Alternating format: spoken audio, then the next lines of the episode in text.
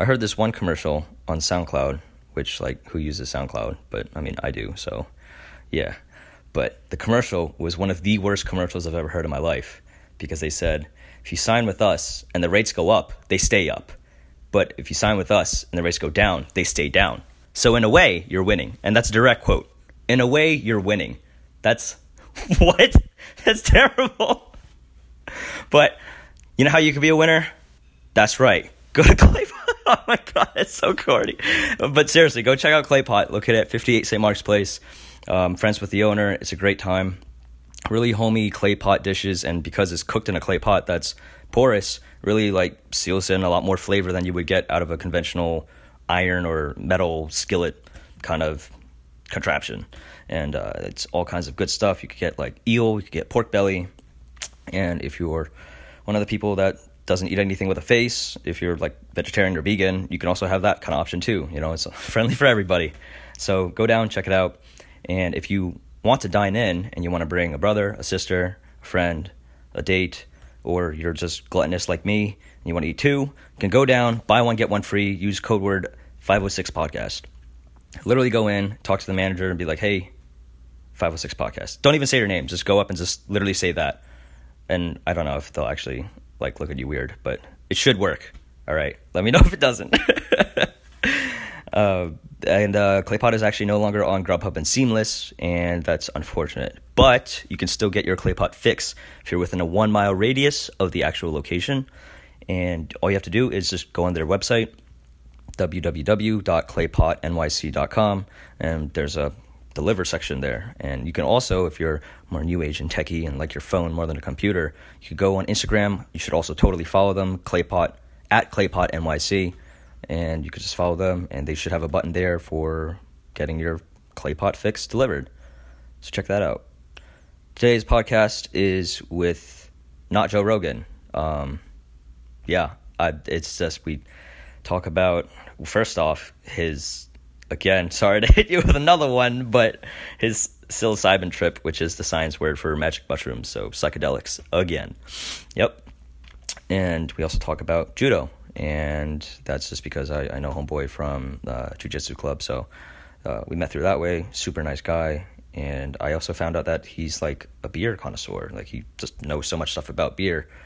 And it's just like, yeah, wow, those three topics. So Joe Rogan. And if you don't know who Joe Rogan is, fine, that's cool. Just listen, it's dope. uh, I do also have to preface that like I'm still doing the thing where I'm saying phrases that people don't know what they mean. So to clarify, we do talk about judo a lot. Um, a gi is kind of the uniform that a practitioner wears. You can imagine it. It's like the karate uniform with the black belt emoji that you can find on your phone. It's that, and that's just really different type of grappling compared to like no-gi jiu-jitsu where it's like you're wearing kind of like spats.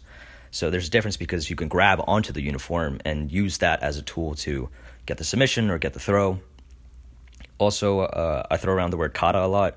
Um, that's just uh, forms is also a synonym for it. And what that is it's like a it's a sequence of techniques but you're not fighting anyone. But you're you're kind of like in a ring or you're on a stage or some sort and it's it's kind of a dance ish.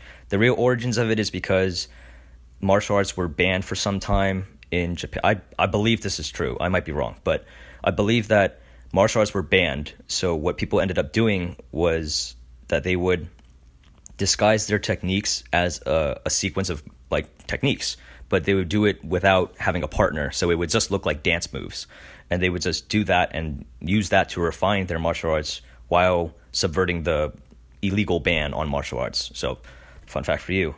And I think that's pretty much all the terms that were left out. Everything else should be explained in the podcast, I hope.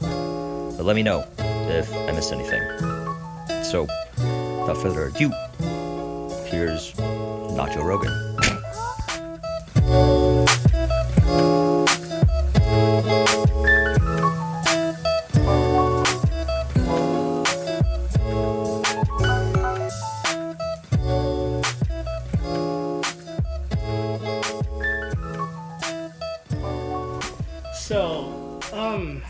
never had any drugs before. if you consider cigarette and alcohol to be drugs, which doesn't really count that way, right? Yeah. So it was last week. I had a really bad day after failing a job interview, right? Uh-huh. So my friends were like, "Hey, do you guys want to do mushroom next week?" Dude. Yeah. At first, I was like, "You know what? Uh, uh no. I promised my mother I would never do any drugs, not even weed, right? Yeah. But that was before. that was before. I had a really bad day that day, so I was like, you know what? I want to make myself feel a bit better. So I said, yeah, sure, sure thing, let's do it. So we did it on July 4th. Okay. Wow. Because I thought it'd be better to have all the fireworks and stuff, you know? Because yeah. I heard people say you can see visions, you can see images, and I thought it would be really cool. So I said, yeah, let's do it on July 4th. So it was in a really high apartment building. So everything's fantastic. And we took this room, right? For the first 30 minutes, I was really nervous. I was like, oh shit, oh shit, oh shit. oh my god, dude, this is my first time doing drugs. I was so nervous. And I feel that I can see, and not really seeing things, but just that my muscle re- relaxed, right? Uh-huh. And how should I describe it? It's just so weird. I feel everything's fading away, right? Then, probably an hour has passed by that time. I just start sitting there, and I was really worried. My friend told me that you need to be really relaxed to have a good trip, right? Uh-huh. Is that true? Yeah. Sounds like it. But at that time, I was like, oh shit, what if they what if they had crack or heroin in it? you know, I've never done drugs before, yeah. which is why I'm really worried. Uh huh. I was like, oh shit, what if my life just changed from this point on? Yeah, man. That's that's a thought. right? I was like, you know, for the past 20 years of my life, I was a good college student, everything went smooth, and then on this very day, I took drug. What if heroin it? What if heroin does, does me really bad, right? Then, probably another 15 minutes had passed. I was like, you know what? Just F it. I'm just gonna enjoy it. Mhm. And I really couldn't remember much details. It probably depends on which kind of shroom you take. I Uh-huh. didn't see much visions or images. Yeah. Do you know how much you took? Um, I think four grams. Holy shit! Wait, okay, what? you you should you should totally get fucking visions off four grams. Really? Yeah, yeah. I think the like the recommended is like three point five for like beginners. So yeah, I don't I don't know. Yeah, we took two grams first, then another two grams after thirty minutes. Okay. Right, but I think the the greatest experience I had was probably over music. Yeah. Right. Yeah. It's not image or anything, but just purely music because I was trying to use music to calm myself down, Uh huh. and then I felt every single drum, you know, all the how should how, should- how should I describe it? But just I feel like I'm flowing with the music. Yeah, yeah. Right? It, like music sounds really different and Really, like, yeah. really like The bass and everything, just holy shit. Right. But after that, what else? Just time flows really slowly. Yeah. I bet everybody feels that way, right? yeah. Mm, other than that, it's just like it's surrealistic. Yeah. Yeah, You didn't get anything like like stuff is like swirling or like actually that too. yeah. Yeah, because I was like listening to music, or I was closing my eyes, I just dun dun dun listen to music, then I open up my eyes, look at my leg, it's just like swirling Yeah, it looks like the Right? like the Van Gogh kind of painting, right? like that. Yeah, like very like I I don't know how to describe it, like watercolor-ish, but it's like breathing and moving. exactly, Yeah. exactly. But you know, other than that, I really couldn't remember much. It just it's my first time taking drugs. I really I don't know how to control my thought or my mind to follow the effect. Right? What about Well, you though? dude, I mean, I mean, like shrooms are like, like up there, dude. Like that. Really? Yeah, I, I, I think most people would like, like, probably smoke weed before they do shrooms. Like shrooms are I like know, yeah. a whole different class. You know what I mean? I know, like, I know what you're talking about. you just jumped right in. How do, how do you feel after you take shrooms? Oh, I've never done shrooms, man. What? no. Okay. Because one of my friends said that it kind of feels the same as taking weed.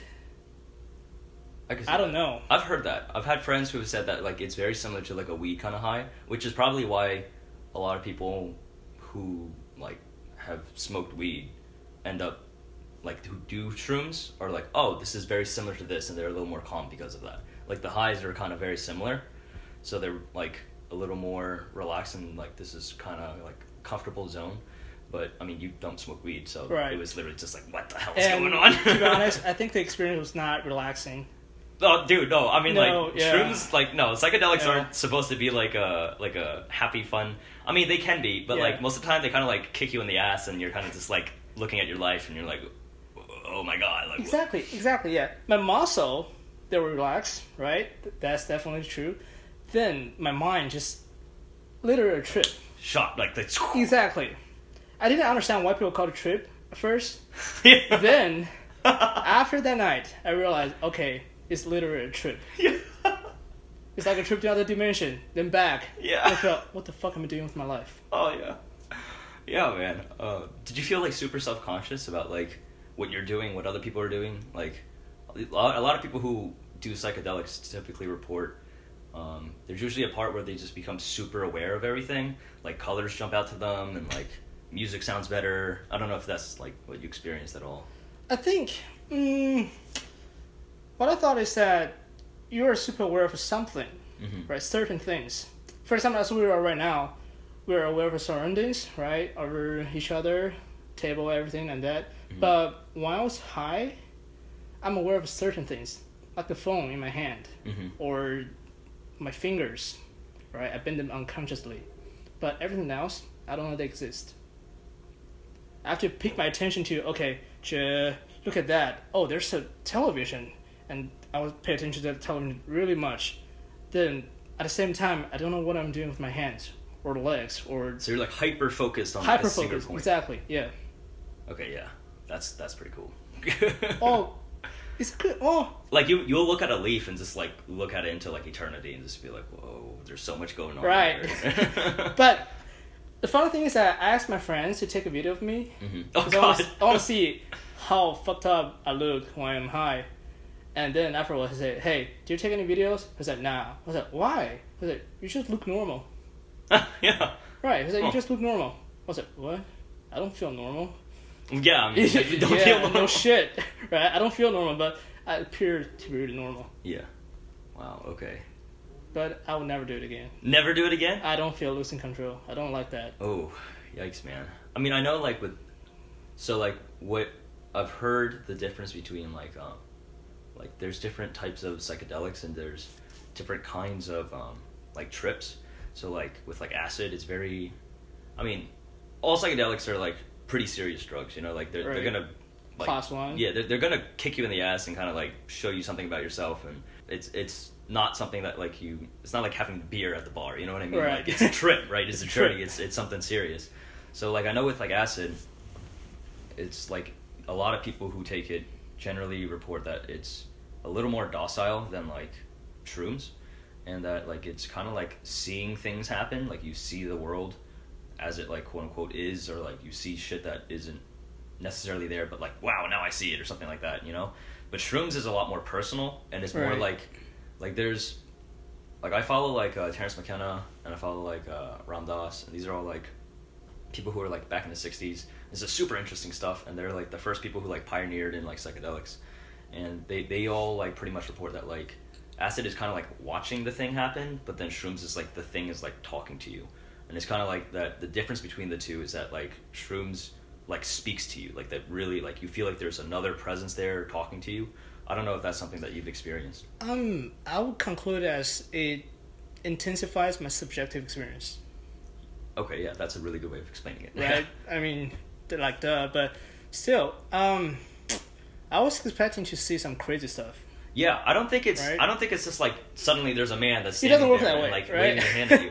Yeah, I don't think that you get that unless you like do like crazy high doses to the point where it's like the swirls are so intense that like it doesn't matter if your eyes are open or closed. Like you're gonna Right. see some kind of like figure feeling, and it's like weird and.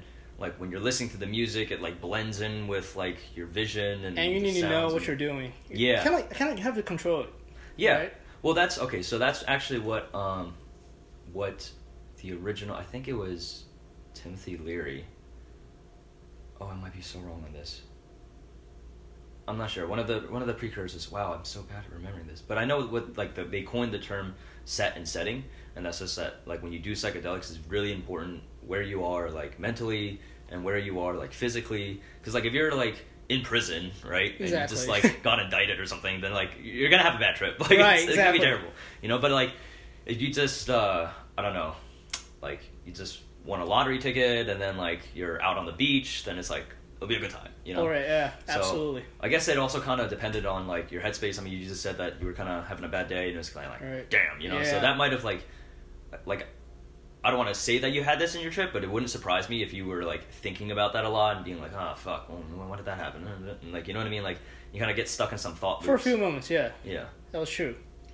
Right, just like I said, I was worried that what if I just become a drug addict? no, no, man, So- you're good, dude. Yeah, yeah, I know. Oh, But you're back. yeah, but again, for like that 15 minutes of time, I was really worried. I was like nervous. I was so. I don't know how to describe it, but Have to think like, oh, what if the rest of my life is like this state? Exactly, yeah, just like that. Fuck, like you're just like, wow, like that. life is gonna be so hard from now on. I was literally imagining my mother and my parents crying. Oh, like, dude, Oh man, what's wrong with you? Why are you taking drugs? Uh, oh shit, I shouldn't be like that. Then after that, it just relaxed. Everything went well, but that's the after story. yeah. Wow. How long did the trip last? It lasted for a while. I think I took the shroom at around eight A.M. P.M. p.m. PM, right, 'cause fireworks, yeah. Yeah. and the effect lasts probably until two. Okay, that's like six hours. Right. I mean, not- it's yeah. it's like um how how do Yeah, you kind of like peak up and then Yeah, kind of there's like a peak and in, just- right? yeah. Yeah. But I think it lasts a bit longer on me than my Uh-huh. friends because they're more experienced technically. yeah. Right. So it's my first time doing drugs, and so it just really kicks in hard. That's the weird thing about psychedelics is that I don't think it's really. I might be wrong, but I don't think it's really dependent on like your body weight or like your experience or anything like that. I mean, like if you do it consistently again and again, then like you do build a tolerance to it, and that's just because like I'm like I love like researching about like drugs and neuroscience and like because I, I took like drugs and behavior. I totally failed the class by the way, but like but like I thought it was like so cool how like this binds to this and that's why you do this. And like we still like we don't get it at all, dude. It's like really out there, but um but shrooms are typically reported as like either really good or really bad, and they really do change how people like like do you feel different afterwards? Like you feel like a different person almost? Like it's like whoa. Like a lot of people have reported like psychedelic trips to be like one of the if not the top like most transformative experiences of their life In the first twelve hours, yeah. But then after that, I just went back to my daily routine. oh yeah. You know, at a peak, I was thinking about taking my mom to a trip to uh, national parks and stuff oh like that's that. so sweet man I know, right? what a sweetie And so did I think that way in the next 12 hours. Then I was like, um, okay, this is just a really mundane day. I just do whatever I do, hmm like, you know. But again, in the 12 hours, I think the effects just last for a while. yeah And after that, I'm not addicted, which I'm really happy about. Well, yeah, I, I don't, dude. I don't think this is something that like people get addicted to. It's Right. pretty like intense. Like, do this like maybe like once every six months at most. Like, it's it's a lot, you know. It's Like, acceptable, yeah. but yeah, I mean, it's it's there's there's a lot of like um like there's a few studies that like report like permanent changes in like your personality after like doing psychedelics. Typically, it's like you because you were thinking in such a weird, strange way that it kind of like rewires your brain in a bit, and you kind of like you, you just think differently. Like you're just more like open. That I don't know yet. yeah, well, we'll yeah. see, man. yeah, we'll see. I That's mean, here you are on the podcast, so Yeah. That's right, yeah. But you know what? I probably will never take it again. no. I have to say, I like the experience. I Uh-huh. like the trip. But looking back, Uh huh. the way I lose control, Yeah. it's just crazy. Yeah, man. And um, it you, scares me. Did you like fight it at all when it was like, like, like? So this like you kind of like take it in like the first thirty minutes to an hour is like a like you kind of feel a little nauseous and then there's like the come up and then it's like right you get the peak and you're like Yeah. whoa like oh this is the drug and then it kind of like tinkers off for a little bit. Right. But I'm just like curious if like uh, oh, I kind of lost my train of thought there. No, no, I just wow I really lost my train of thought there. You're asking, did I fight it? yeah, sorry, yeah, that's what I was thinking. I, I was thinking too much about the graph. Yeah. me too. but uh, yeah, like, did you fight it at all? Because I know a lot of people say that um, when you when you fight it, it kind of like kicks your ass. Like, if you were like to relax and kind of just treat it as like, all right, open minded. What am I gonna learn today? What are you gonna show me? Like that kind of a like just let's see where it goes. Like and, and have a very like it's gonna teach me something kind of attitude. Then typically it's I don't know. It doesn't kick your ass.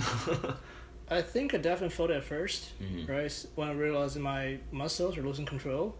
yeah, I that's was, that's I was gotta trying to gain control over it. That's right? gotta be freaky, yeah. It's Right. gotta be, especially since you don't like smoke weed or Exactly. anything else, and it's like, My friends were asking me how I felt. I was like, um, I feel so relaxed right now. yeah, I feel my mind is going all over places, and um, I'm trying to take it back.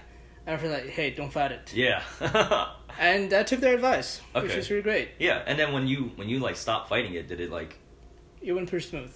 yeah, But Okay. I can imagine, like, though for those who had a bad trip, right? yeah, If I just continue f- fighting the, the effect, I think I would have had a bad trip, yeah, right? But luckily I didn't. nice. Well, Yeah, it sounds like it was kind of like good and bad, you know, because it was like, I mean, obviously this is all like very new Right. to you, and it's also just like, Mostly good. Mostly good. yeah, I'm I'm glad to hear that, Yeah. man. You're still here with us, buddy. You'd be pretty fucked up if were bad. Well, I mean, Yeah. th- that's also the other like caveat is that like some people have a bad trip and they like because the first time they have a trip they have a bad trip they're like I'm never doing this ever again and blah blah. So that's why I thought like you like sounded like you had a bad trip, but I mean, I don't know. I mean, it takes some time to process and kind of Right. figure out what went on. And I mean, your brain was obviously like not thinking normal, Mhm. right? It's like a different kind of consciousness. But it's all in your brain. Right. Yeah, maybe I don't know. Maybe you're in another Mm. dimension. Maybe the aliens were always there. Just Maybe can't the Earth's them. flat, yeah. yeah, man. Oh, Believe that. Like that's just. I couldn't believe myself, right? Being a good, uh, a good kid for most of my life, Mhm. right? That first time, shroom. Yeah, How crazy is that? yeah, that's pretty crazy, man. Jumping over weed. Yeah, you're crazy. Just, yeah. A wild card. well, one of the main reasons I decided to take it is Mhm. because that I heard it's not addictive. yeah. That's the most important reason, Well, I mean, right? I, I feel like if you have a bad trip, it's definitely not addictive, right? I mean, even if it's good, even if were to be great, Yeah, right? Yeah. So, I researched a lot, and people are sure that it's not going to be addictive Yeah. or anything. it's not. It's so, it's one of the okay. It's more like, in terms of like physically, I think it's more safe than like, like even- Heroin. yeah, heroin and Or like crack. crack. and I mean even booze is, can get you know addictive. oh yeah, the difference is that like it's more like psychological. You know that the danger's more there. it doesn't do a lot to your body. Yeah, I mean you you feel weak for a bit, right? And you kind of feel like, whoa. That's because your brain weak. Yeah, yeah. Wow. All right. Well, good luck processing that. Oh yeah, absolutely. I'll see how myself changes or not in the next couple of years or month. I don't know. Yeah, man. I mean, there, like the the study that I'm thinking about. If I'm like quoting the numbers here, I think it's up to six months or a year after your your personality still is like changed. So I don't know, man. I mean, if you're on like good terms with yourself, then like, woo, Yeah, you know, but you know what? You know Kron Gracie, yeah, Sam Rickson Gracie, right? yeah. He once stated that fighters shouldn't be taking drugs, not even weed. Okay, Yeah. well, I mean, tell that to like all the tenth planet guys. Exactly, like, exactly, all right? potheads. Have you ever seen a video where like or two two guys in a BJJ Invitational and just smoking weed? yeah, that's uh, Right. Jeff Glover, and I don't remember his opponent. Sorry, dude. Exactly, yeah. But that was Kron's uh, response to them. yeah. Do you think it was too much or not? I mean, I don't know. I mean, it's pretty much like if you could roll with it, then like okay. And it's not like you're drunk and no one's gonna get like crazy hurt, you know. Like if you're drunk, you probably have like less sensitivity to like, oh shit, I broke his arm already. Versus if you're high, you're kind of just more likely to just be like, oh yeah, that's right, I'm I'm fighting. Actually, I'm not talking about safety issues, but more like respect wise. oh, Should you take weed on BJJ mat in a tournament like that? hmm, I don't know. I mean, there's a lot of people who smoke weed and roll. Exactly. that is true. you know. But in a public environment. Well, the thing is with that tournament, I know they were like it, it was literally called High Rollers. Like it was hosted by like a weed company. The whole thing was like Okay. the whole venue was from like a weed company, Okay. and everyone there was like high. I Like every that. competitor. Yeah. I didn't know that. I, I know, but I know the video that you're talking about, and it looks like, whoa, what the fuck? Exactly. These guys are just like smoking weed at a jiu-jitsu tournament. What's going on? a lot of people enraged. yeah. Yeah, I don't know. Given that context, it's kind of understandable, but Yeah. It's a special tournament, but like, I'm pretty sure. Does IBJJF even test for? I don't think they test. Do I don't think they test. Yeah, no. or ADCC. I don't know. I don't think a lot of tournaments test. So, I mean, hey, I, it wouldn't surprise me if some of the guys that were just like, sure, why not? I mean, if he can have like steroids pumped into his veins, then like I'm just gonna smoke weed. I really doubt if they do it. Yeah. yeah, but hey, man, I mean, all those guys are better than me. So like, you do you. True. I'm not gonna tell you not to. True. Yep. But yeah, just the video itself, just kind of. yeah, it's like really out there. Yeah, like, exactly. whoa, like you guys can do this. I was like, holy shit, man! yeah, man. You've not given a context of pro. It's just oh, those are bad people. Yeah. Not cool. Yeah, yeah, yeah. But no, Jeff Glover's a he's a pro. He's he's the guy who made the donkey guard. Yeah, Yeah, weird dude. That's absolutely weird. Yeah, Yeah, dude, donkey yeah. guard. Uh uh Can't do that. Yeah. Okay, so you were also like when I had met you, um, you were like the judo guy too. Yeah, So then, still am. yeah, how's your how does judo? Because you did judo first before jujitsu. So how did that translate towards? And like we should probably break it down for like what judo means compared to like jujitsu. Also, just a side tangent. Just like, do people ever ask you like, "Oh, you do judo? Can you show me a judo chop?" Like, you get that a lot? Because I feel like you would get that a lot. Well, I'll answer that question first. Actually, no, really? no, yeah. Because that's like the most famous. You know what I mean? Like everyone Yeah, says, "Oh, it's a judo Everyone knows judo chop, yeah, but luckily no one has ever asked me that, which is quite fortunate. Or from that perspective, I think people is not that interested in judo Mhm. compared to old days. Because I once saw a, a graph on Reddit. It just tells you the searching index for judo, BJJ, aikido, and karate.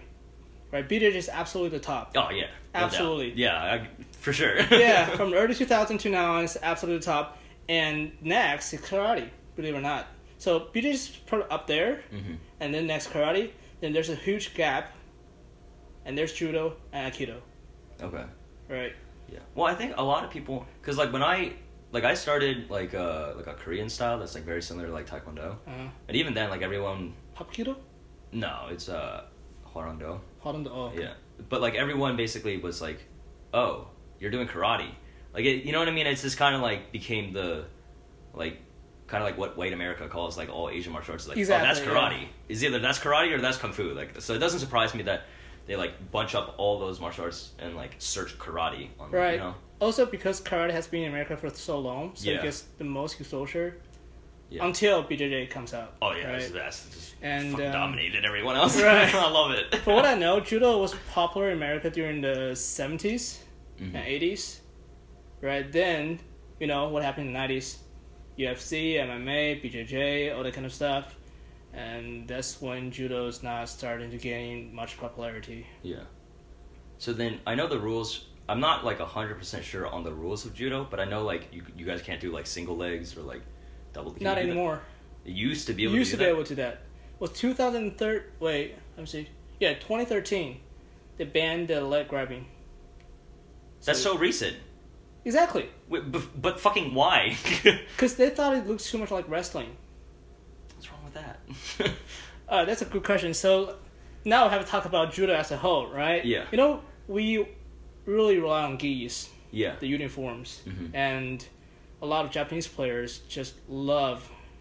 Well, we all do, but Japanese players rely mainly on gis. You know, mm-hmm. a lot of the control and grip.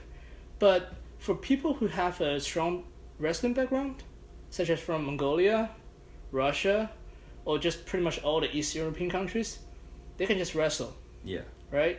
Imagine you send out there, you try to grab their gis and just give a double leg, and boom, ippon. Do you know Right. what ippon means, by the way? I know it means like point, right? But like or like. Ippon's point. like the greatest point you can get. So, All right, break this down. Like All right, really break break, down. it down. Okay. Like I don't know anything. so in judo now they have ippon, wazari, and they used to be yuko. So for yuko, is that wait, let me go back. So there are three scoring elements in judo. okay. First, how much of area your back's landing on the mat, right? Second, speed, and third is control. Is it like ranked in that order? Not really. Okay, so Three it's like elements. overall. Okay. Right.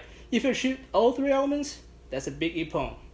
Two of those, or as of nowadays, if you shoot one of those, right? Say you throw someone on their back, or not on back, on their side, or on their elbow, or on their legs, or whatever.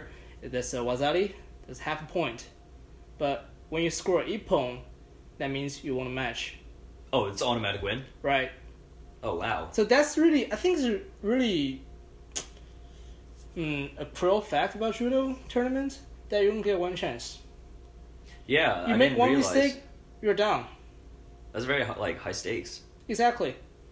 So like in wrestling, right? You have scores. So in so it's in BJJ, Uh-huh. right? Aside from the the submission only tournaments, right? Yeah. You have the scores, and in judo you have scores too. But when they land a big throw, that's it. So then that's okay. So big one is ippon, Ippon, and then what's the the second one? wazari. Wazari. That means half point. Okay, and then what was the last one you said? Last one's yuko. It means uh, effective, but it's banned nowadays. Wait, what do you mean by ban? Like, Because the, the IJF, the federation, thinks it's too compl- complicated for to score that? is it not to score, but for people who don't know judo to view judo, right? Okay. Imagine you're just watching a judo tournament and have a scoreboard, you have ippon, wazari, yuko. And every time people do something, you give different points, and it's kind of hard to understand. Yeah. So right now they make the rule to two wazari, ippon. Okay, so it's either you get two half points or one point to win the match. Yeah, pretty straightforward. Yeah. Okay. And then how do you like?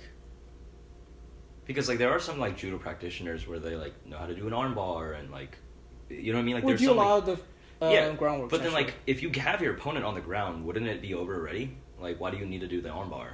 Right, imagine you go for a really shitty throw, hmm so you just drop your knees on the ground. Okay. Right? Can you imagine that? Yeah. Right? And that's where ground game ha- happens. Oh, so you just go for an armbar and if you get it, you just win, or Right? You can you can say that. okay. Right? So people usually transit from um, standing to ground Mhm. when they have a really bad throw or just a throw that doesn't work that well. Then that's where a ground game happens. And pe- referee will usually give you 30 seconds. Oh, so there's like a scramble period where he's like, yeah, just do the It really depends on how how much they're engaging, right? Mhm. If both athletes are not really interested in groundwork, they just call stop immediately. But if one side is really uh, being aggressive and trying to gain in control, Mhm. the referee will let it happen. Okay. But you can get a get a good idea, right? It's really fast forward. Yeah. Um, not fast forward, fast paced. Yeah, yeah, right? yeah, for sure. You have a lot of time to just grinding on the ground, doing all of stuff. Just from standing, bam, groundwork, bam, uh, either submission or pin. That's Yeah. it. So then, if you like, when when would you have to distinguish when like you have to pin somebody to like win the match versus like I, I throw them on the ground? Like, do people ever just get up like, nope, you didn't have me? And it was like kind of unclear. And Oh wait, what do you mean? Like, if you throw someone on the ground, like, Right. shouldn't it be over already? Be, like, when, when would you need to like pin somebody, Oh. or is that like after the scramble? The throw is not usually perfect. Remember that. Right. Okay. Sometimes they land on their side or even land on their face. Mhm. Right. So yeah, that Sometimes happens. They land on their face. because they don't want to be thrown on the back, Uh-huh. so they twist their body, land on their face, and then that's the turtle. Right? Can you imagine that? Yeah, yeah, yeah. Right. Turtle position. That's yeah. it's like you're, the- you're curled up in a ball and your like back is up towards the sky. Right. That's when Yeah. attacker engages. Okay. Yeah. Okay, wow. But pretty much, it's kind of like similar to wrestling, where it's like if your like back is on the ground, and you're like, nope, that's it. If Or- you get thrown like that, Okay. What if you're like in a scramble and your back touches the ground like that? Like, scramble. Um, Like it's like a shitty throw, but then you guys kind of roll over each other. that's gonna be a wazari, right? Okay. If attacker in, uh, initiate a throw and causes his opponent to land on their back, whether fully on their back or halfway, Mhm. you know, that's gonna be a score pretty much. Okay. And then like if they like chase that person and then pin them down, then it's like Keep going, yeah. okay. Huh. Wow. So then okay. So I can't imagine like when you're like doing jujitsu and you're on your back, that's gotta be like completely different from judo. It's like exactly. what the fuck is going on? No, every time, every time I go to jujitsu, I like to be in turtle, and you know that's the worst position to be ever be in jujitsu, right? It's, it's not that okay. It's One it's for the bad, worst, but like, right? yeah. People, people take it back, but every time I got in jujitsu, I just go into turtle. And whenever I'm being pinned, I'm really worried. Because in judo, when you're being pinned, you're about to lose pretty much. Yeah. But in jiu-jitsu, you can still just keep going, right? Yeah. Oh, so you kind of have that reflex of like, oh shit, oh shit, I need to get out. Exactly. Yeah, you don't really Which like is- sit there and let it cook. Yeah, which you can do in jiu-jitsu. yeah, exactly. Right? You don't have to worry about. You can just sitting there and you know waiting for opponent to to move. Then you can move. But in judo, if you're pinned, you want to get out of there immediately. hmm That's the difference there. Yeah. Wow. Then how do you feel about the pacing between the two? Like, I mean, judo sounds very fast. It's just Oh, like, it's definitely kaboosh. faster. Definitely faster. But then, like when you're like when you're rolling like jujitsu, like do you ever feel like, oh my god, I just want this to be over? Like, why is this still going on? Well, to be honest, me personally doesn't don't really like groundworks mm-hmm. uh, because you know I started judo first, and Yeah. I think throw is the way to win, right? Yeah. It was like fuck groundworks. I don't like that, but since my groundwork sucks, so every time I lost in tournament, eighty percent of the time it's probably due to groundworks. Okay. And that's why I decided to engage in jujitsu to improve a little bit. But do you think some of like the habits in jujitsu, like like pulling guard or like you know what I mean, like turning over and being on your back, is gonna have like a negative effect on your judo? Not really. No, I mean like It's, I think it's mainly judo influencing jujitsu on me, right? yeah, Not vice versa. okay, But I do know jiu-jitsu players who come to train judo, right, cross training, and they Yeah. have the jiu-jitsu habit in judo. Oh, it's like they're they're comfortable on their back and you're Yeah, like, you're they pull guard. They pull guard, literally. Oh God, But is that the- legal? Can you do that? You can do that. You can do that. But like, don't you just lose or? Not really, because you're not being thrown, right? You you pull the guard. Uh huh. It's not like your opponent throws you to the back, then you pull guard. But if you pull guard and like and your back hits the ground, would that be like what do you now do? that'd be fine, because your opponent didn't initiate attack, right? So then it's just groundwork. Exactly. Wait, so the jiu-jitsu guys come into judo and just like just pull guard and They like can. win that way? But that's why we have um, penalties, right? You can't always do that. Oh, you can't just pull yeah, guard. for obvious reasons, it's judo, right? Yeah. You Yeah. can just win there, just pull guard. That's not cool. They'll Yeah. give you penalties. And but there's one player, I can't remember his name. Um, he fought in UFC many years ago. BJ Penn. yeah. Also, sorry, it's also probably important because I've had people tell me that when we talk about martial arts, like it's like a certain jargon that like normal people don't get. Oh, yeah. So pulling guard pretty much means you like jump up and wrap your legs around them while facing them, and then it forces the person to collapse down where you would have your back on the ground and your legs are wrapped around their waist, controlling them, which is like a no-no in judo because like your back's on the ground. Well, not necessarily. You no, can. You, you can, but it's just Not like recommended. yeah. All right. But again, BJ Penn, Well, he No. just did that. he did that. He, you know, he, He did got that. his black belt two years. Yeah, that's right? crazy, dude. and whenever he went to a judo tournament, there's a video on YouTube. He went to a judo tournament and he pulled guard, and he submit them. okay, so it works. It can work. It's just, If you're really good, yeah. but it's like, uh, when did they start penalizing you for pulling guard? If like When nothing you happens, have so many attempts, it's pretty lame, right? maybe that's what you think, man. But again, because I think BJ Penn went to a local level judo tournament, which Yeah. is why it works. When you're fighting against high level yeah. players, mm, it doesn't usually work that way. Yeah. Okay. Right. Yeah, I, I can totally see that. So then, do you think it's you have more success going from judo to jujitsu, or like jujitsu to ju- like which way do you see? Like, do judo players typically have more success converting to jujitsu, or jujitsu has more success transitioning to judo? I've seen a lot makes of the, the former, but not a lot from jujitsu to judo, to be honest. Yeah. And to be honest, I really couldn't answer the question since I'm not that good. One example I know is Travis Stevens. Travis Mhm. Stevens. Um, he's, um, I think he's a silver medalist in Rio Olympic Games, Yeah.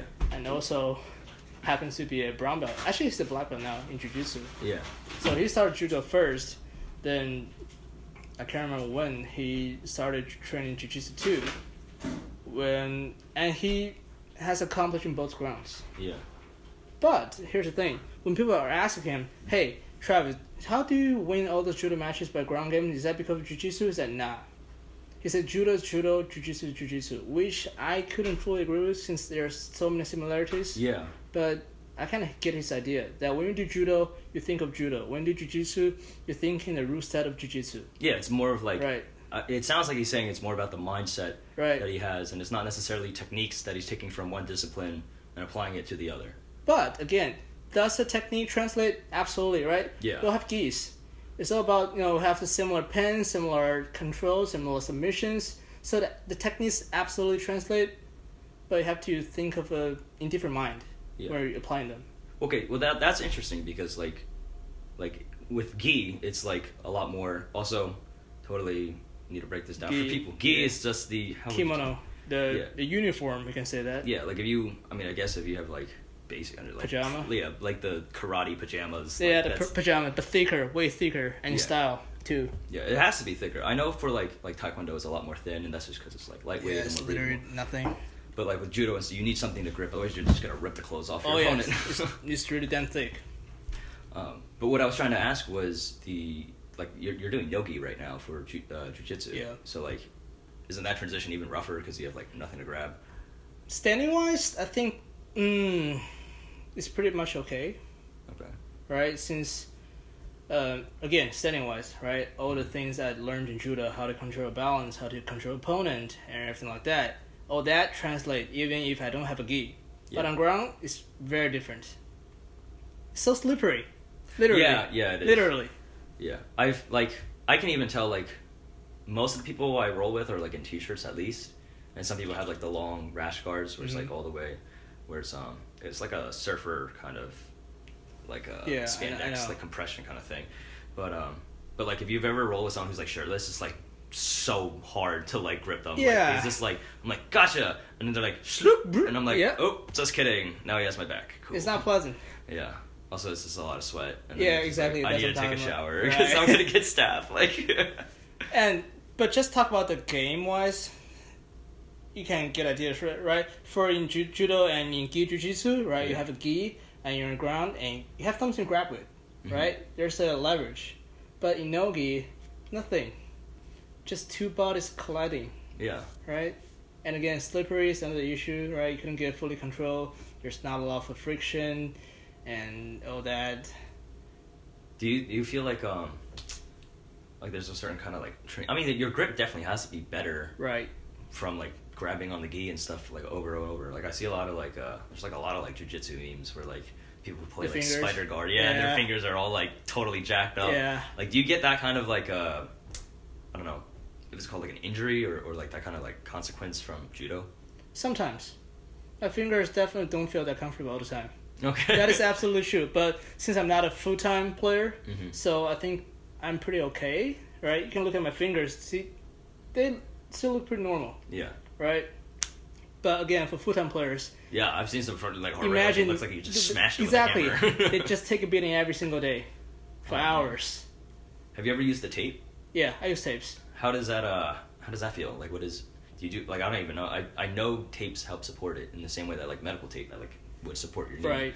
But I mean, are you doing like every finger individually and I don't do that. It's, again, personally, I don't do that, and you're really varied on players, right? Mhm. When you look at the top level players, the tournaments, some players just wrap their hands, just literally Like- white, whole white, just tape all four tape. fingers together? Not like that individually, Okay, yeah. or you can do this. Uh, what is called in middle finger and oh, you kind of got like a ring finger, Yeah. right? Since these two literally work together, Yeah. Right? Oh wow. Okay. you might see that? Yeah, like Spider Man. Yeah, that's Spider Man, right? But again, it depends on players. Some players like fully support their fingers. Some players just like go like this without anything. And does the do you think the tape like does it add friction at all and help you grip better Actually, I think a little bit. a little bit? Like sometimes I like to tape my tip my finger. Is that legal or That is illegal. That is uh, absolutely okay. Oh okay Okay, that's okay. Yeah, because imagine that when you're grabbing gi and it's also your fingertips that make the first contact, right right? And when you tape it, it doesn't feel a bit more comfortable. Mhm. right? It's not as mm, painful, I'll say. yeah Yeah, wow that's really interesting Which I didn't know that you could I thought it was only just like around the knuckles where you can do the tip. to support the do people ever tape like their wrists and stuff I mean I, that's that too. like that too. like because you're gonna get like jacked up and okay huh. That happens. But again, it's not like everybody does it, or you know, it just depends on personal injuries and everything like that. So And I, I wouldn't suspect you of doing this, but I'm just like curious, like, like is there any like cheating where people put like really sticky stuff on their hands to like grip better or something? Uh, no. no, Good thought, but no. no. Oh man, because I know like um, in in old boxing matches they used to like hide like lead because it was like a, a malleable kind of like it could you can kind of bend it a little bit like it's a metal but like it'll still like hit like a brick and they'll just hide that underneath their gloves and stuff and then like there'll be guys that just come out and just Ooh. KO. Yeah, right. Like so Damn. illegal. Yeah. So I was like just wondering, like the hand wraps made me think of that. How it's like, oh, do people ever kind of do that? We don't do that. Stuff? Yeah. Judo players are pretty much um, moral people, ethical people. Yeah. Yeah. Oh, let's hope. Yeah. but in general, we judo judo community is pretty friendly. I think from what I've seen in the years, I think. It's, all right, again, no respect to BJJ, but I think the community as a whole is probably friendlier, better then jujitsu. than jujitsu. Jujitsu is getting a little, uh, little shit talky. Exactly, you see You a lot of shit talking going on Yeah. every single day. I think it's it's just the MMA that's just been spilling over. I think. Right, You I mean, what I mean? that's the quality. That's the sport itself, right? It's Yeah. a combat sport, so that's why you get a lot of shit talking. But in judo, I think we grow as a whole.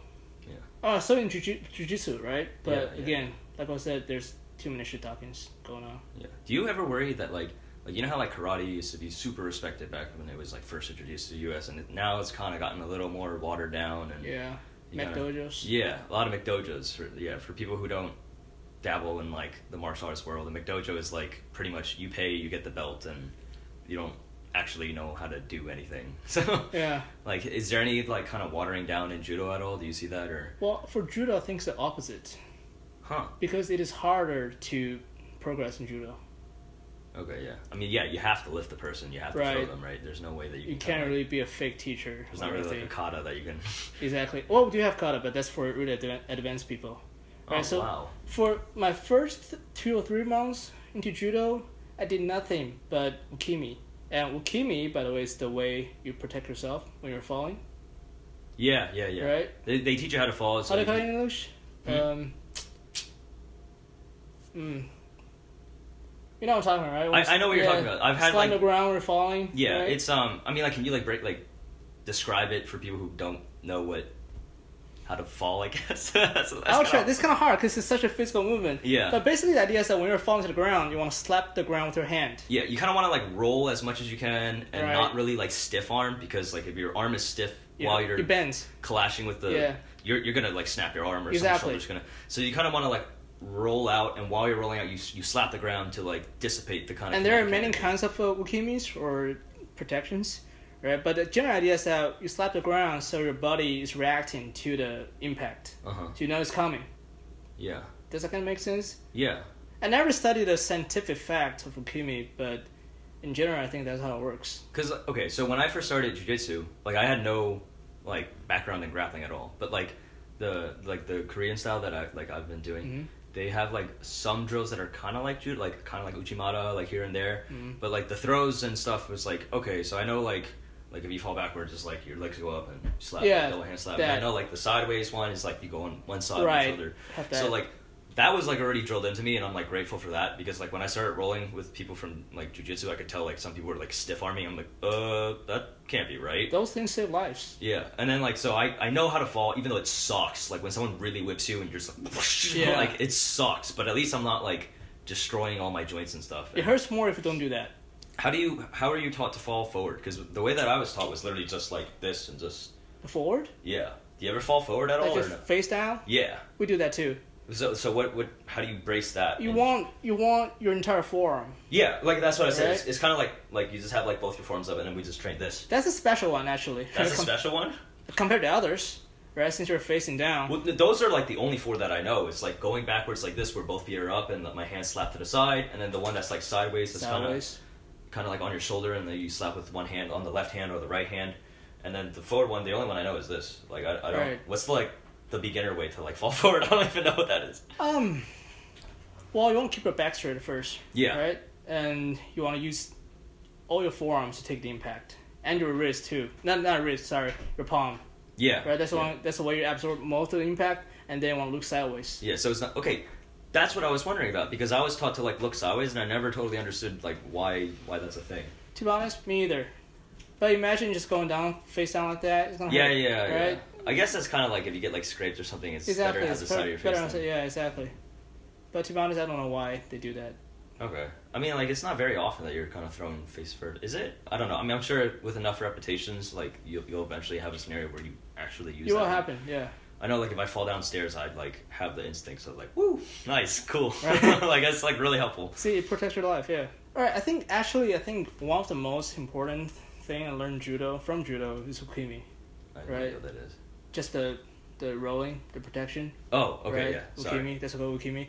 And um, well, the reason why I think it's the most important is because it actually literally saves your life. Yeah. I've had friends overseas who does judo. They say that when they fall from a bike or bicycle, or whatever, you know, Yeah. just do automatically roll, just roll out of it. yeah. And if you don't do that, Yeah. It's, it's, it's gonna, gonna be one point of bad, contact. yeah. yeah. Um, but yeah, we were we were talking about this because that's what you were first taught. But then, like you said, advanced judo, you'd actually do like katas and stuff. right. So like, what what is? I have no idea what that looks like. I thought it was all just like drills. We and, do like, do kata, and it's literally it's kind of philosophical. uh-huh. right? Because in judo, every move's broke down to three components. You have the kuzushi, which means breaking the balance, and then tsukuri means turning into the position, and kake means finishing the throw. Right, so you can imagine every judo throw being broken down into three parts, and in kata, you're just emphasizing the three components. Okay. Or of course, there are a lot of rules apply to it, but I think the principle is to like study the core of judo, Yeah.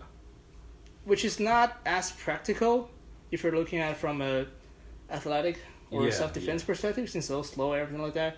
But just if you're a really experienced judo player, you will definitely benefit from that. Yeah. It sounds Yeah. like it really refines like the. exactly. It's re- the principle yeah, it. refined principle. Exactly. Yeah. Okay. Wow.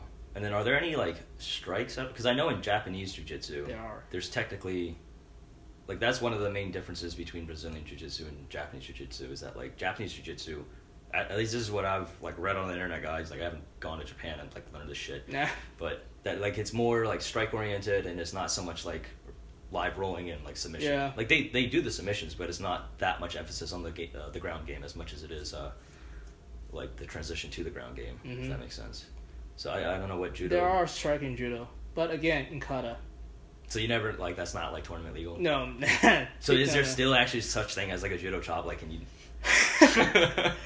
well, if you're asking that, yeah, I guess. oh, that's the can you do it in tournaments? I'm- No, no, absolutely no. Again, it's in kata. Yeah. Right? You see, when I went to Japan, um, they were holding a veteran tournament. Um, veteran, but that means like old people, Mhm. technically. And, well, not really old people, but people above the age of 30s. Right? So I watched the tournament, and there are a bunch of 80 year old people just practicing the kata where it involves strikings. But Yeah. again, it's kata. Yeah. So then, like, is that um? I mean, is that still like scored or something, or What do you mean sport? No. like like do you ever do like katas in like tournaments or not really? You can do kata in tournaments. Well, that's literally a kata tournaments. Yeah, yeah. That devoted specifically to kata, Okay. right? Huh. Okay, but is is it like judo sanctioned, or they just kind of tell them like go compete in other people's kata tournaments? no, it's it's pretty sectioned, right? You have have the regular tournament, Mhm. and they'll have an entire big tournament that's devoted strictly to kata, Okay. Wow. right? Damn, dude, I didn't know all this existed. Judo, I mean, to be honest, I think judo has a lot more history than jujitsu. Yeah. Right. This is not being subjective, right? It's not like in since Yeah, like historically, right? it's been historically longer. yes more stuff, Yeah. right? And jujitsu, I think, is more sport oriented. Mm-hmm. Well, so is judo, but judo has a deeper background to it. A lot of cultural stuff, you know, philosophical, if you say it. Mm-hmm. No, that's like cool stuff. Like Right. that's, I mean, like um, I feel like that's also what like one of the main arguments from like traditional martial artists have for like the newer, like jujitsu, MMA style or like kickboxing is that like there isn't like the scaffolding for like a philosophical moral code or like there's no like emphasis on like honor or whatever. I mean, I'm not I'm not saying that like jujitsu doesn't have honor. Like Yeah. it definitely does, but like it's not taught like concurrently with the system. You know what I right. mean? you kind of learn that while you're rolling with the people. Yeah, because right? you get your ass whooped. It's more like a times sports code, right? Yeah. That exists in every single sport. But judo really has a defined system Yeah, of um, discipline, right? Yeah. It has a written books and it has historical documents, everything like that, yeah, that's yeah. You're right. right? but again, no disrespect to jiu-jitsu. It's a great sport, yeah, but just fact-wise, yeah, yeah. Judo's judo's Yeah. your thing. dude, it's invented in 1882, yeah, that's a long time ago. right? Hey man, technically kung fu was invented at like. Oh yeah, I'm just kidding. the wrestling is invented in Greco-Roman period. Yeah. Hey man, still being used today. That's so strange to me that they in 2013 they just. I mean, it makes sense because like people would just like right. not doing judo and they were just like, I'm just gonna double leg and blast this dude. Like, A lot of people do that. oh, is it still like taught at all in judo? I haven't learned a single thing about leg grabbing. Oh yike, Yeah. that's not good. So then when you roll against like like in jujitsu, like if you roll against like a wrestler who like shoots for a double or single, do you kind of just like, what the fuck is going on? I have the instinct, since I you know I does I do so many standing things. yeah, But yeah, sometimes I'm like, oh shit, what is that? How did how should I defend it? yeah, Right. Yeah. But luckily, since you know we do train how to how do you call that? Um, so like when go down, when people try to go for double leg, What do you mean? Oh, like just jumping down to defend that. Oh, sprawl, yeah, sprawl. right. Luckily we do that. So, oh yeah, yeah, okay. Right. But aside from that, I think it's definitely quite a pity that we don't teach leg grabbing anymore. Yeah. Yeah. Damn. All right. Another topic that I really wanted to get to. Okay. I know we, we that was like a lot of judo, which like I'm glad because like I learned so much. Yeah. But yeah, that's right. Drink some water. Take a break. Here we hmm. go. Next six hours. I'm just kidding. You're like super into beer. Uh, I- yeah, I- absolutely. I know I want to talk about it. Dude, I I gave you like so much shit the first time when you like brought out that chalice, and I was just like, "What is this guy doing? Like, just Yeah. drink the beer." You know what I mean? I was still just such a like. I was a plebe, man. Like, you gotta show me your like royal ways. Actually, that's quite an interesting topic. You refer to the royal ways. Yeah. A lot of people nowadays see um, craft beer as sort of elitism practice. what do you mean by that? So, there's a website called RateBeer, Mhm. and you can find pretty much all the beer in the world on that website. And if you look at the industrial beer, like uh, name some, just really mundane beer we see every day. Corona, Bud Light, yeah, or- exactly. But do you like those? I mean, they're all right. Yeah. Yeah, right, all right. You know what? What their score on that website? The shittiest of the shittiest. Okay, that doesn't surprise me though. You know what I mean? Because it's so. And Like- that's what I'm talking about elitism.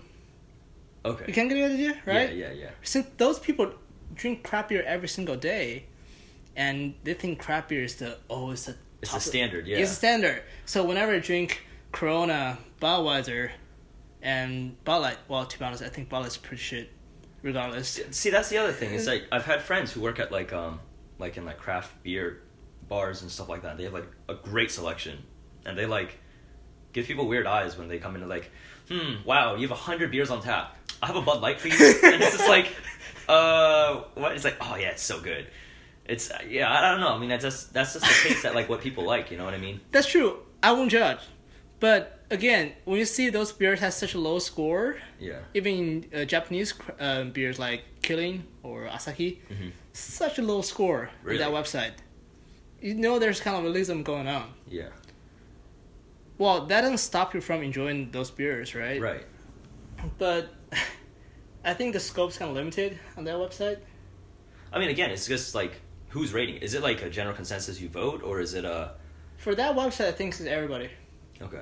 People like you and me, right? Of course, there are associations that devote to craft beer Right, and beer right, right. making, but for those kind of website, it's just uh, everyday users, Hmm. everyday drinkers.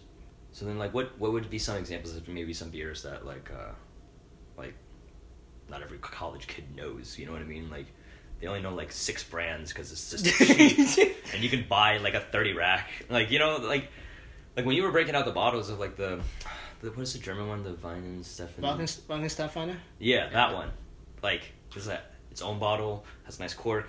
It's like sealed Yep. with like the, the metal wiring and stuff, and I was like, wow, that's like legit as hell. Which you can you can kind of sort of realize why college kids don't like that. Mhm. You go to a party, you won't just pick up a Weihenstephaner or something. Just ah, this is so good. I'm Yeah. enjoying it. But more like you know, yeah, let's get a Budweiser, right? That's Yeah. that kind of atmosphere. But when you actually get into craft beer, you'll find this. Oh shit, this thing is amazing. Yeah. Right. It tastes so different. And again, Frankenstein a German brand, has been there for. I think it's one of the earliest craft beer company or not company. Um, definitely one of the earliest craft beer that existed. Not wait again. Uh, take that back. Not earliest craft beer, but the earliest factory, Uh huh. right in Germany. I think they're they were made in fifteen twelve or something like that. Okay, that's a long time. Yeah, again, fifteen twelve. It's a long long time, time. long time. And that is actually really good beer for beginners. hmm Yeah, drink. no, I loved it. Like when you were Right? like sharing that, and you were like pouring it out into. It, what is the the cup called? Like, is it a chalice or like what? What is like? I know it's not like a normal. Like, there's different kinds of like beer glasses and stuff. Um, well, beer glasses, that's a big topic. First, you don't really need a fantastic beer glass to enjoy beer, Uh huh. but it definitely helps. Yeah, because like it just tasted completely different.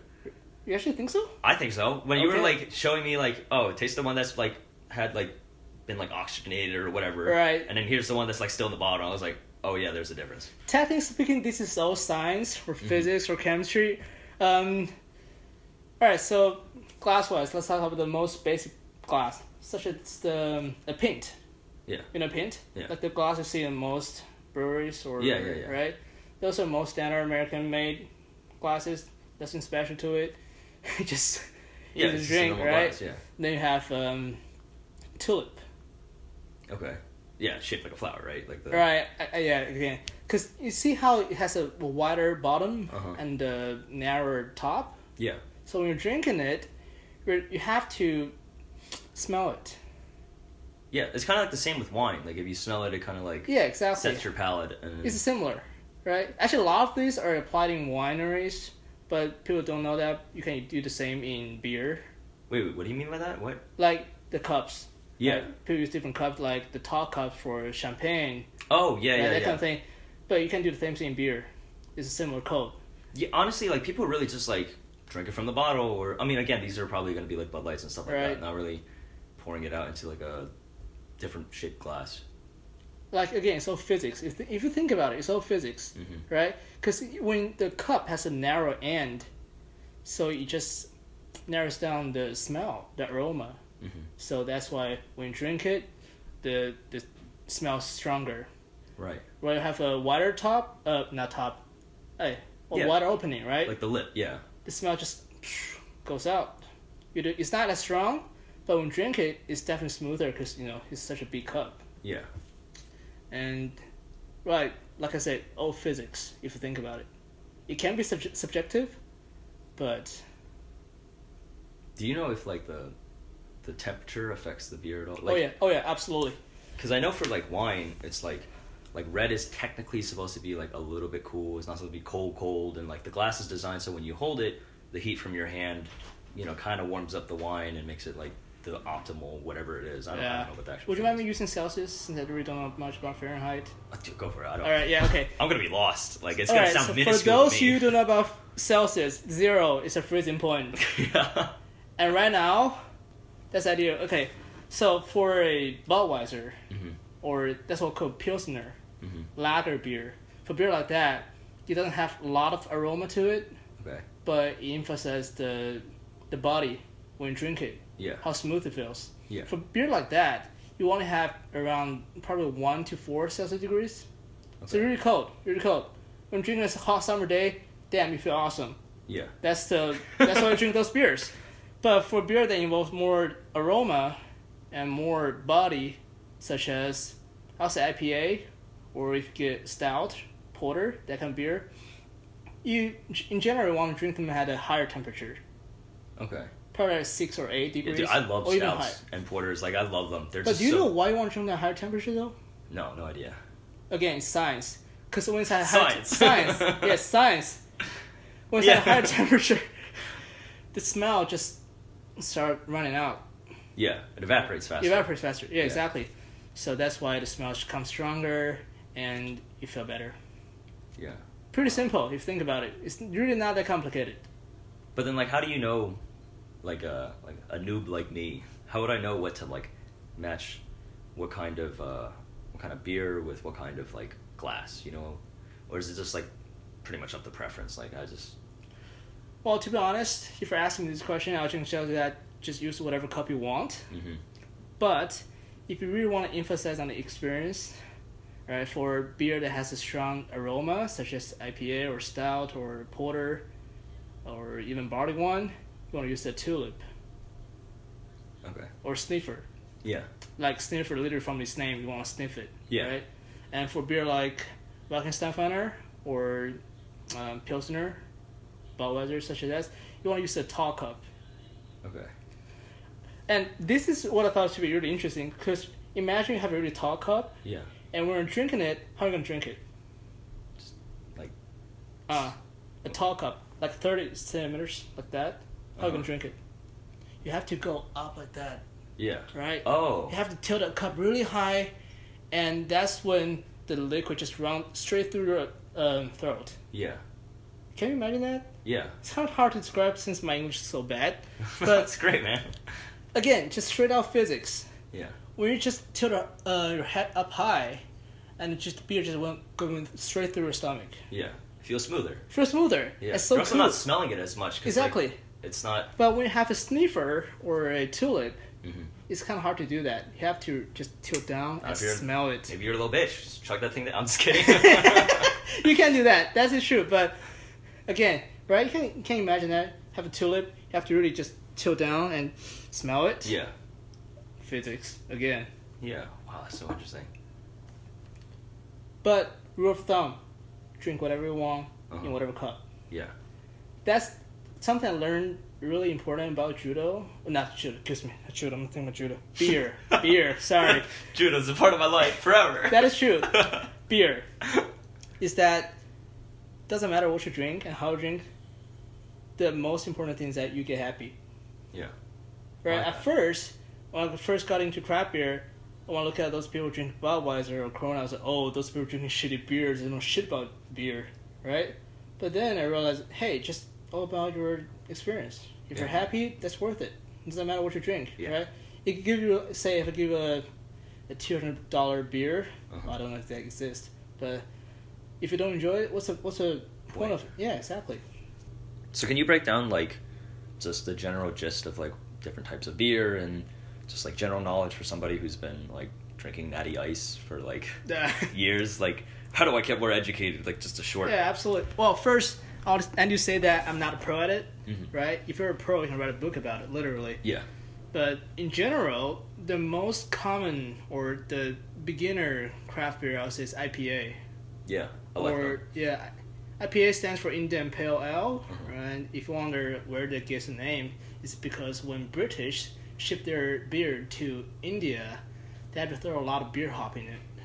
Oh, to like preserve it. Exactly. And Uh, turns out, hey, it smells good, tastes good. Let's just keep doing that way. Yeah, I mean it's I've I've heard people say it's like wow this is like really strong you know and it's I mean Mm, kind of I mean it's- strong as of taste or alcohol content? I mean typically they're a little higher right in terms of alcohol content About two or three percent higher. Yeah, but I know like the the scent of it is usually like grapefruit IPA is like a pretty standard thing that yeah, you that's find anywhere. that's pretty standard. Also pretty good. yeah. Uh, those are really no the what's it called Sculpin right hmm by Ballast Point. That's a really standard IPA, but again, really good tasting. You have to guide yourself to find a taste, Yeah. right? If you don't know shit about beer, give you IPA. Oh shit, it's really bitter. Yeah, Right? that's I think that's what it is because like when I first drank an IPA, I was like, oh, what is this? And then afterwards, I like It's beer hop, right? Yeah, I eventually got used to it, yeah. If you don't know shit about beer, you take IPA. It's just bitter as fuck, yeah, right? yeah. They have a standard for that. So they have a measuring unit called IBU. hmm For Budweiser, I think it's probably around um, 20 Wait, what's it? What's an IBU? IBU. It's called something something bitter unit. Oh, I didn't even know that existed. That's the thing. Yeah, Okay. it's a scientific again scientific Mm-hmm. yeah. measurement of the bitterness. So for Budweiser, it's probably around 20 or even 10, Is it like twenty percent or is that twenty points? 20 points. Okay. Just think about points. And for a IPA, a really standard one, I think it range from 60 to 100. Okay. Yeah. Wow. Probably big lower than that, 60. Yeah. So that's way bitter than normal beer. Uh huh. But among the beer, the bitterness, there's so many flavors. Yeah. Most commonly, I'll say you can find in an American IPA is probably tropical fruits. Yeah, Right, it's usually about- like very fruity right? with like grapefruits or lemon, citrus. gr- yeah, exact citrus flavor. That's again because of the hops. Mm-hmm. They use some sort of hops called um, Cascade or something like that that just develops really strong tropical flavor. But again, you have to subconsciously to think of that. Right when you drink the IPA, you think, okay, fruit, fruit, fruit, and then you smell it, you say, oh shit, it tastes like fruit. Yeah. Right? If you don't think about it, you just say, oh, it's a beer. I drink a beer. Oh shit, it's bitter. Yeah. yeah, nah, you're not gonna enjoy it Mhm. right? Aside from IPA, there's double IPA, imperial IPA. Those are just stronger versions of IPAs with usually a higher alcohol content and stronger flavor, of course. Okay, just think of them as one category. And then another good beginner beer is probably Weihenstephaner, Yeah. or for its kind of wheat beer. Yeah. And there's also like golden wheat beers or like white. Those are more specific. Okay. Like for Weihenstephaner, there There are two. The most two common seen are probably white, right? Weiss. Mhm. Yeah. Weiss beer and uh, dark beer. Yeah. Both are wheat, but the flavor is different because you know you have to bake the wheat for beer making. Wait, so if there's more wheat, is it darker or is it darker lighter? is when you roast it longer, okay? And uh, the lighter color is the lighter you roast it, Uh-huh. right? That's why for dark beer have such a deep color and Yeah. sometimes a caramel taste. Yeah. You know that? T- Yeah. yeah, Good stuff. yeah. that's when you, that's what happened when we roast the the, the wheat. Mhm. and those are really smooth, so very good for beginners. And then if you go a little bit deeper into craft beer, you can probably start drinking what is called Trappist beer. I don't know what that is. Trappist is a religious branches in Europe. Europe, I think. Actually, not only Europe. There's one in America. So, uh, anyway, Trappist beer is made solely by monks. Wow. Yeah, entirely by monks. The factory has to be in a missionary and it has to be operated by monks, and the income should not be used for profit, but for charity. Oh wow. There's a street guideline for Trappist beers. But again, those beer are really special because they just taste like I don't even know how to describe it. Should I say caramel? Not caramel. A little bit caramel, chocolate, wine, even. So it's more darker, sweeter. darker, sweeter. Okay. Absolutely of that. And it's really easy to appreciate. I'll be honest. Uh huh. It, it doesn't take that much to to realize how much flavor is in Trappist beer. I mean, it kind of sounds like mead-ish, right? It goes along with meat, yeah. Yeah. Actually, there's one Trappist brewery in Massachusetts. It's called Spencer. It's the only Trappist brewery outside of Europe. Whoa. Yeah.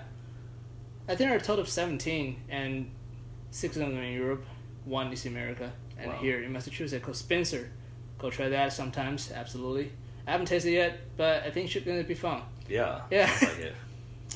And if you're into heavier taste, you should probably try porter and stout. Yes. Love those. I know you love those, right? And the name porter is referring to workers that work at the port, the seaport, Uh-huh. back in the British, their shining days, right? Yeah. See, and when they got tired at the port, they just go to the bar and just have a port porter. Yeah. And stout, you can just think of as stronger version porter. They both use really dark roast wheat, Uh huh. and that's why where the that's where the caramel chocolate flavor comes from. Yeah. But stouts in general is stronger. Yeah. Stouts can almost be like um like I've had some like coffee stouts. You know. Coffee, you can yeah, you can definitely integrate all so many flavors into it, like coffee, vanilla, whatever. And a lot of people don't like stout because they think it smells like soy sauce, What? Okay, I can kind of see that. right? Dude, now I'm not gonna be able to unsee that. Yeah, I know. I, it's always been like it's more like um, it just feels less liquidy, more like creamy. You know what I mean? It's- and yeah. again, like the, that's, that's a body. Right? yeah, yeah, exactly. it's less sparkling. Right? Yeah, it's more like uh, rich, rich. almost. But it's also I can see how like some stouts, like some people think it's like bitter. You know, it tastes It's very definitely bitter. Rooty. Oh yeah, yeah. absolutely bitter. Again, you have to use your mind to find those flavors to appreciate those.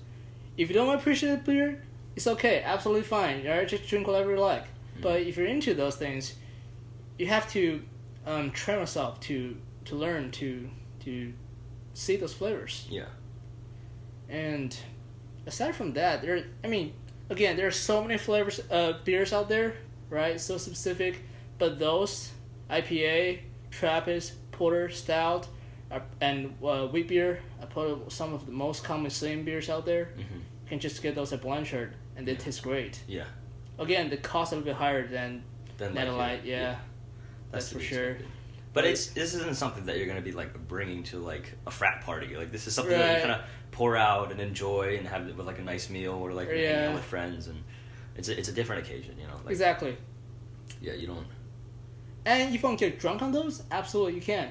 yeah. Because for for stout, some of them can exceed fifteen degrees, or the content, alcohol content, fifty Oh, 50 percent. percent. Yeah, Wow. that's a lot. Yeah, that's a lot. Yeah, I mean, the most I've seen is pretty much like um, I think nine point five for Golden Monkey. That's not that's not stout, but like nine point five is not bad. yeah, nine point five, nine point seven for another stout. I don't remember. I'm I'm thinking of the one like right there at Avenue, but um, and I like their Kentucky Bourbon Ale too. Oh yeah, that's that's pretty good. That Yeah. was really good.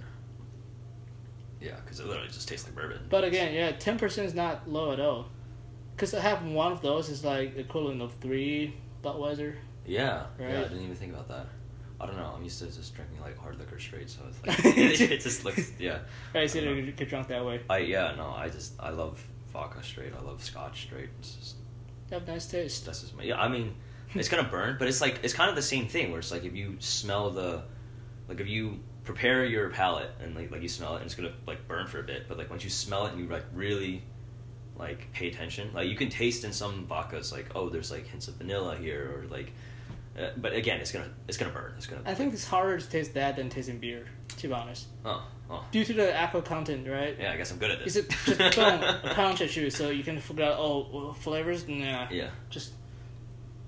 But, mm, aside from that, just beginning with those two, those few things, Mm-hmm. right, is really not that hard to get into craft beer. Do you ever marinate any of your like food or like meats and stuff with kinds of like craft beer or I would like, do that. No. nah.